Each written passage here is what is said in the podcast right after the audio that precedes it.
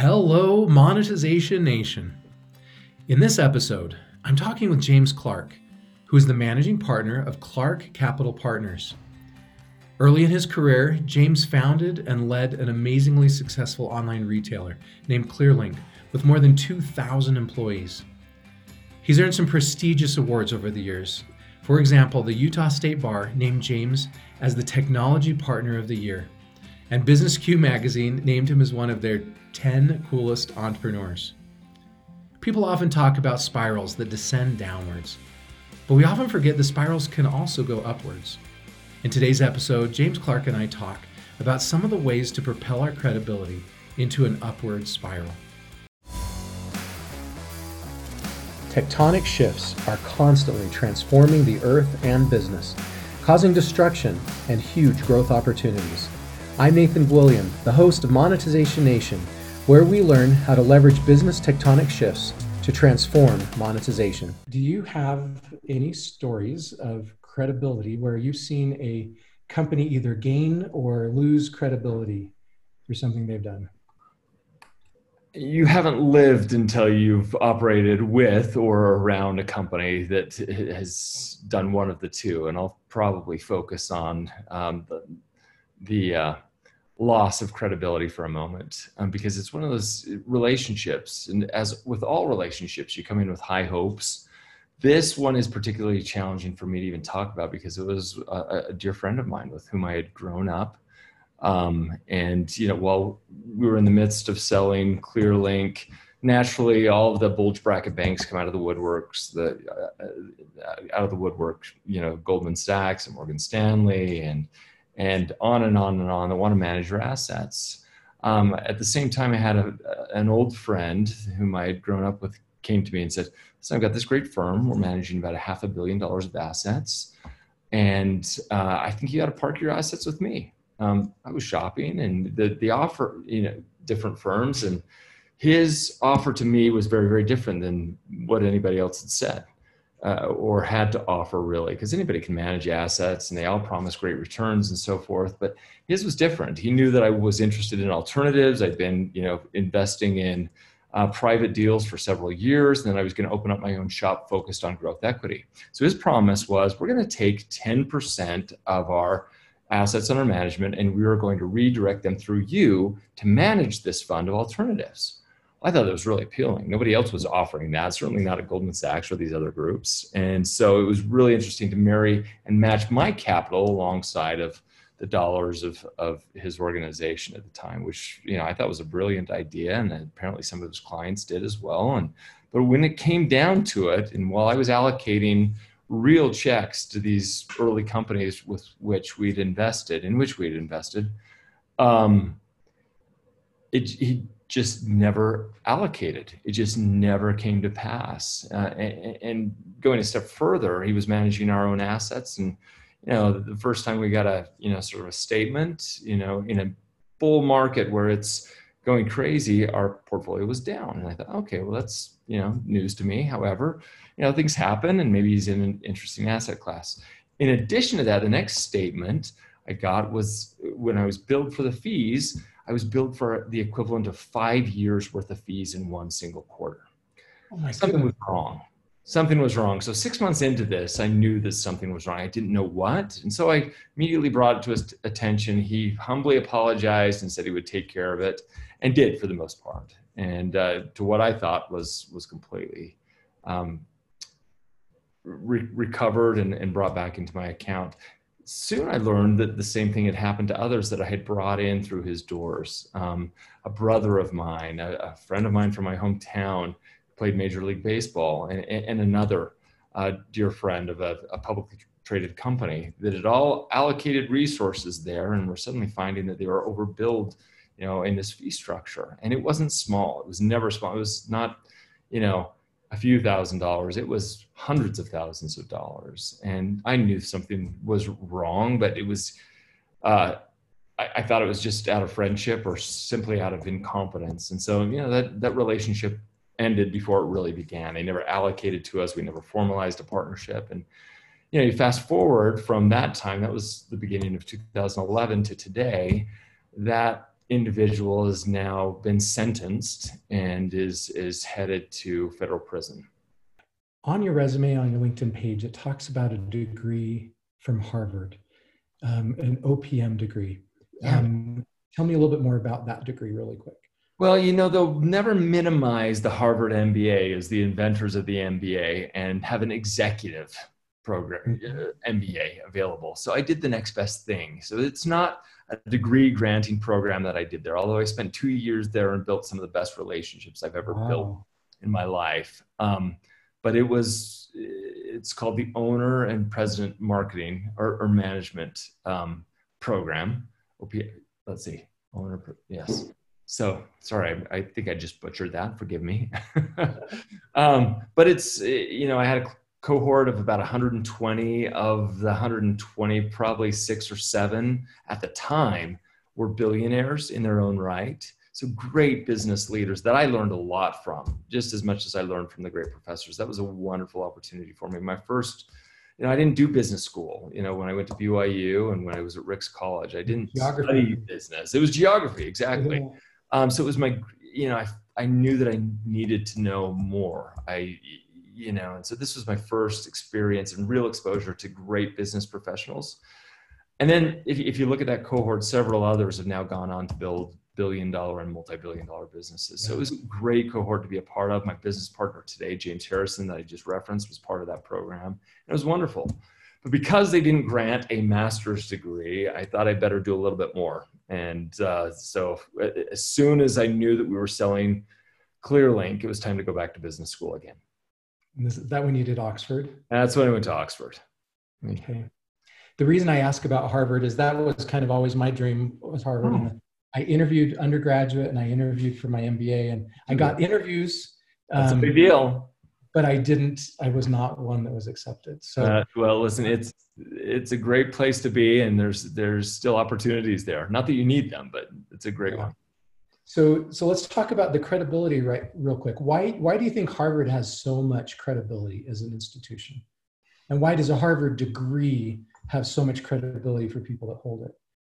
Um, well, you've just you've touched on it as you talk about the rigor to get through these interviews and the process and the scoring and, and all of those kinds of things. So rigor, I think, in its in its own silo is one part of that. You know, just I, I know that um, it, it's one of the first things that people want to talk about. You know, the old adage, "How do you know a guy went to Harvard or Oxford?"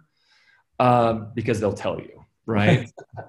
People are not shy about sharing that because they, they look for that instant credibility that comes along with it. Yeah. Um, you know, I, I know a lot of guys that have worked at great firms and immediately they'll talk about having been X at whatever firm because they want to lend credibility to their name and their career. And, and really, I learned far more at Harvard than I did at Oxford, but I needed that credibility that came along with the degree, having a master's degree um, you know, and, and, having gone to graduate school. But I, I, truly did learn far more in, in the program at Harvard as it was designed. It was the same sort of syllabus designed for the, the traditional MBA students that we went through, but you know, it was not a degree granting program. So that's that is exactly why I went through for you know on the Oxford side.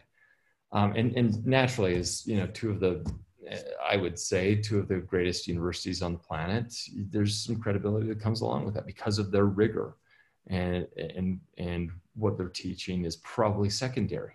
I think you can learn a lot more perhaps by spending two years in a, in a library, focusing on one or two or three different things and whatever your your focus is. But but we believe in education as a family. I believe that in it as a businessman. It's what I where I spend a lot of my time philanthropically. All right, thank you very much. Uh, so you you touched on something just now where um, your partner, what, what's his first name again? His name's James also. I, I actually have my only two partners in our firm are both called James. Okay. none of us were Jimmys or Jims or Jimmers. You know, we were all Jameses. So that's how we, it's kind of first and last name. You know? Yeah. So when I forget my daughter's names, when I look at them in their face and call them their other daughter's name, if I would have just named them all the same, then I'd never get it wrong, right? Yep, you and George Foreman. Yep, that's yeah. the way to do it. all right, so that works in your firm. That works. All right. So there's a concept in this book, and it's the ascending credibility spiral. Hmm. And basically, um, I've seen it in several different situations, but but they describe it. You described a situation where um, you you had a small situation without that wasn't really high stakes, like a paper being due, a project being due, mm-hmm. and we're in this relationship with James Harrison, and he he did it. He he mm-hmm. did what he said he was going to do, and he proved he was credible. So like the spiral started here, and it always starts with someone saying, proving that their credibility. Credibility has to be first, right? And then as a result of that, you trusted him to do more things. You maybe chose to be in different groups with him or different projects with him, or you chose Absolutely. to hire him or be a partner Absolutely. with him. And, and then he was successful in that and did what he said he was going to do. And the credibility grew. And it's like this spiral that grows up where you get, um, you, you get to a high enough level in that, that credibility spiral, mm-hmm. that ascending spiral that yeah. you, you trust anything, right? You, you trust that that person is going to do whatever they say they're going to. There is implicit trust there. I mean, just to everything that he does. And I got to watch that as a classmate. I also got to watch what he did in his business. He essentially created the insurance and the insurance comparison um, industry throughout Europe and did that online and was one of the early pioneers there. So to watch what he did there and with his own teams, and then what we did together as classmates, you know, we spiraled just as you had mentioned, and that's it's fun to hear about an upward spiral rather than a downward spiral. Yeah, really usually when people talk about spirals, it's the descending. No, that's right. That's right. But I'll, but, but also say I have I have a great mentor and friend, and he manages uh, about nine billion dollars of assets. Built has came from a great bulge bracket bank and and built out wonderful relationships. Is a bit of a legend in his field. But he says that people will invest with you for three reasons in this order they like you, they trust you, and then you're going to make money for them. Isn't that interesting? That it's these first two in that order. They, they happen to like you, they trust you. And then it's about the money. Then it's about those other things. And I think that's really true. And we've seen that over and over that you know, we like people, we want to work with them. We trust them, we want to work with them. And then that last part is about the nuts and bolts of what we do as a business. Yeah, I love it. Yeah. And there's a lecture series named after him at a great university. It's the Reed and Christine Halliday uh, lecture series. This is a great guy. Very cool. Yeah, and even that last one. So, two of those three points are very obviously credibility. You know that that I trust you. That's an element of credibility, and that you're going to make me money. Well, that's I trust, or I, mm-hmm. I trust your credibility to be able to execute this plan that you're going to make me money that first one, I like you. Um, do you think there's a component in I like you? Like we like to do, we do business and buy from the people we like. And I know that's true. Mm-hmm. But do we, how are likability and credibility connected, if at all? Yeah. Well, I'll, I'll say this there are a lot of people that I really, really like that I would never do business with that I that I simply don't trust. But I like them. I can socially be around them. You know, there's usually a fuse. You know, about a, an hour that I could spend, and I really happen to like that person. I've had roommates like that. I've had people that I've been in business with or business partners that I really really like. But would I choose to do business with them again out of trust? No. So they've got to go hand in hand. So it's it's never singular, one or the other. Yeah, I can trust somebody, but I also think I need to like them to, to make that a real meaningful relationship. So yeah, I, I think it's one of those in, in, you know in the three that you sort of tick that box. I like you enough to work with you. Yep, that's great. Um, and then of course trust is going to be core. It's right there in the middle. Trust like ethics that they that yeah. they're going to be ethical and do what they say they're going to do. That's right. And you know I, I, the the phrase that just drives me crazy is when people say, "Let me be honest with you." And I respond saying, Well, I hope you're always honest. That's right. Right? So if we're talking about these kinds of things, but it only matters when it's hard, to be honest, right?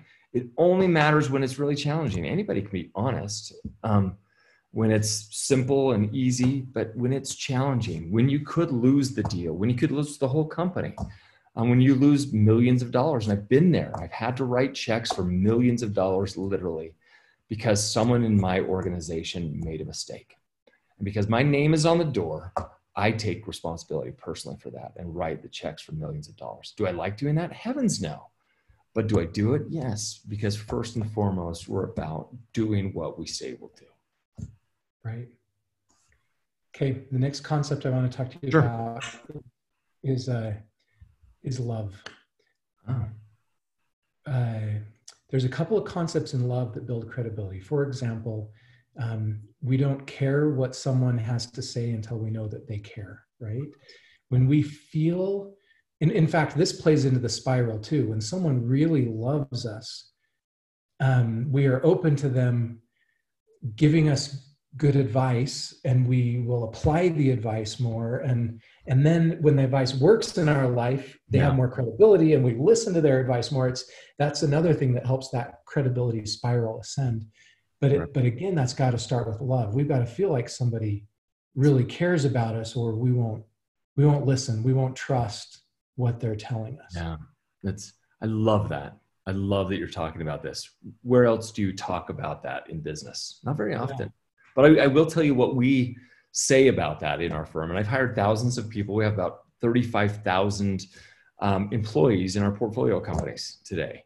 And I have watched this theme play out over and over and over in hiring people that the reason that it doesn't generally work out with people that come into an organization always with high hopes of someone that's going to you know do well and and support an organization and do great in their respective sphere it doesn't work out for two primary reasons i would say. The first that they just don't get it they don't have the mental capacity they don't have you know what it really takes to understand that which is really rare when you think about it. Someone who went to you know accounting school gets how to be an accountant right? So they know how to you know follow GAAP practices you know generally they'll have a cpa and we've been really rigorous in our hiring standards so but they don't get it. So that's one. The second one is far more common and i think it, it dovetails into what you're talking about here is that they just don't care they just don't care about their job. They don't care about the people with whom they're working. They don't care about the, what this is. Another way of saying it they just don't love what they're doing. And you can feel it in every part of what they're involved. Every part of what they do you can tell that they just don't really care about it or the people around them or what whatever the thing of the day is. And that's what i find to be more common amidst people that just don't work out in organizations. I love it. Um, another angle of love as well is is finding what our customers love and connecting with them through those things that they love. It's that passion driven concept I was telling you about. yeah Um, have you seen like Pet IQ, for example? yeah Those customers have a high level of passion or a high level of love for their pets. And I'm guessing that as you market, you market through that passion instead of saying, you know, I've I've got a pet bowl and it's eight inches across and it's four inches deep and it, it holds a liter of water. Instead, you you say, you know, this you mark it through how they feel That's right. about the pet. That, that's exactly right. And that, that we're no longer pet owners, we're pet parents. That's about love. And that's that's been you know something that we've talked about from day one in this organization is talking about how one is a pet parent and taking care of these, um, almost like these these animals, just like children. I mean, my feet are being warmed right now by my 60 pound dog, right now, uh, Samoa. So he's right, and I am truly a pet parent. I have three human children, and I have one pet animal here that I that I pet child that I love very, very much. So that's, you know, how we do that in that organization. I think we've done that in other organizations as well, where, whether it's been about healthcare and loving the people that we're serving. I mean, I can't imagine anything more noble than trying to save people's lives. And so when we talked about cures and helping cure disease, highly infectious disease, that's really, really interesting for us. And that's driven out of love.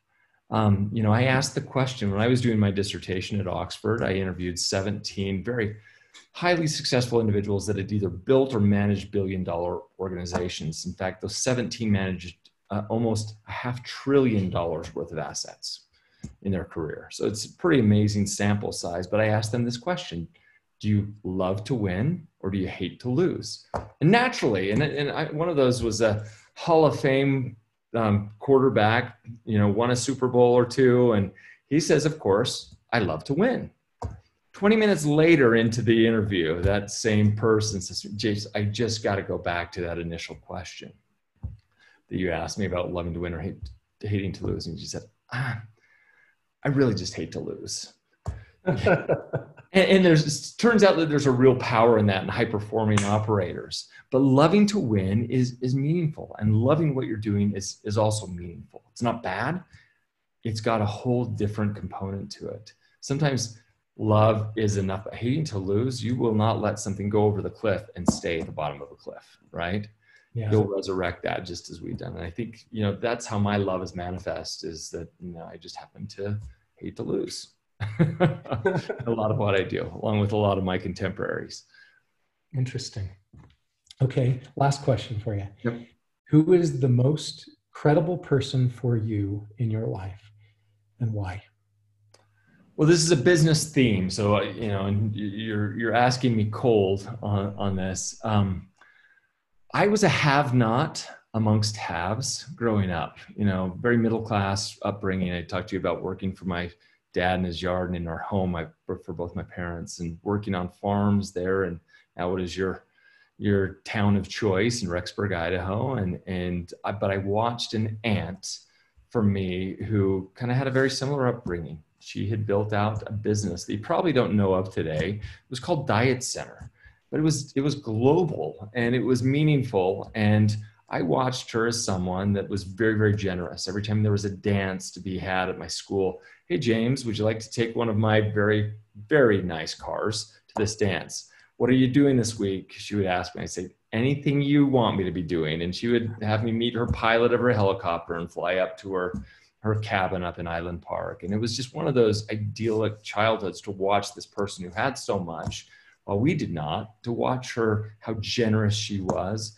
She was such an incredible example. She and her husband, um, Roger and Sybil Ferguson, were such incredible examples to me of those who led with love, who were authentic and truly credible in all that they did, because they they put their money where their mouth was they got behind different causes and they really helped build up a community. It, was either the university or farmers or this business at the time that were greatest employers of, of Rexburg, Idaho. And so to watch her and what she did and this, this uncle of mine was just a brilliant, brilliant thing for me to watch that really launched my career. If she could do it, I thought I could too. And so it lent that credibility to somebody who came from nothing that they can build into something.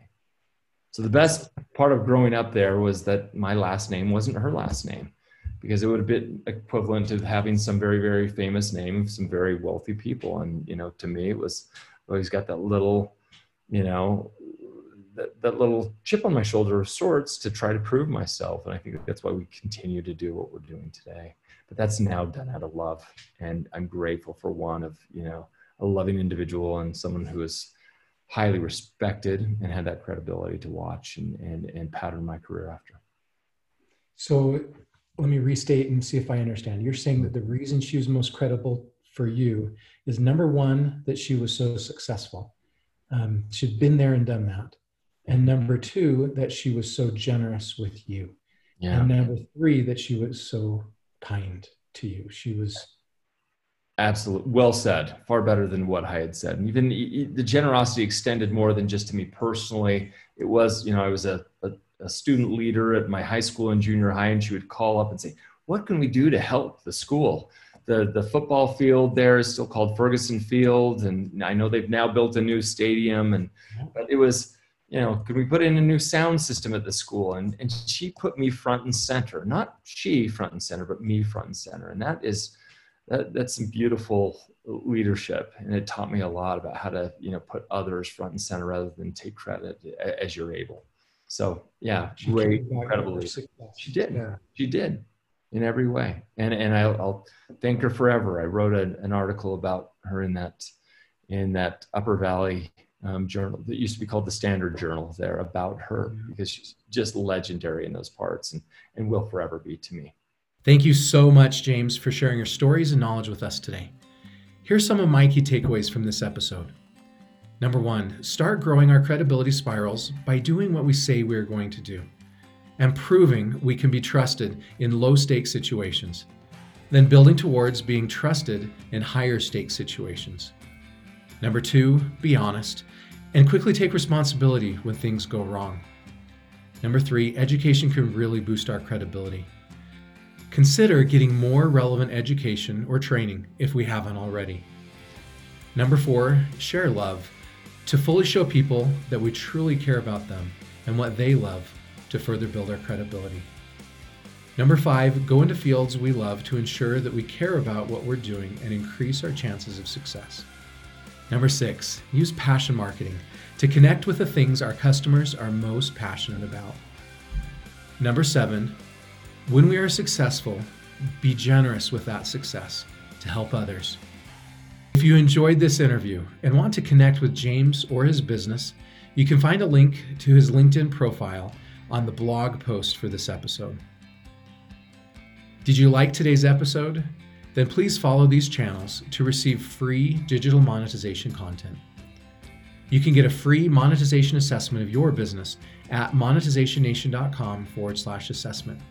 You can also subscribe to the free monetization e magazine at monetizationnation.com forward slash e magazine.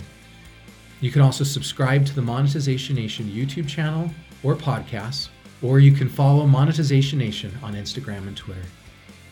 How have you seen others propel their credibility in an upward spiral? Please join our private Monetization Nation Facebook group and share your insights with other digital monetizers. Thanks for joining us for this episode. I hope you have a fabulous day. Do you want to become a better digital monetizer? To receive great monetization stories and secrets, please go to monetizationnation.com and join free. And if you liked today's episode, please subscribe to the show and share it.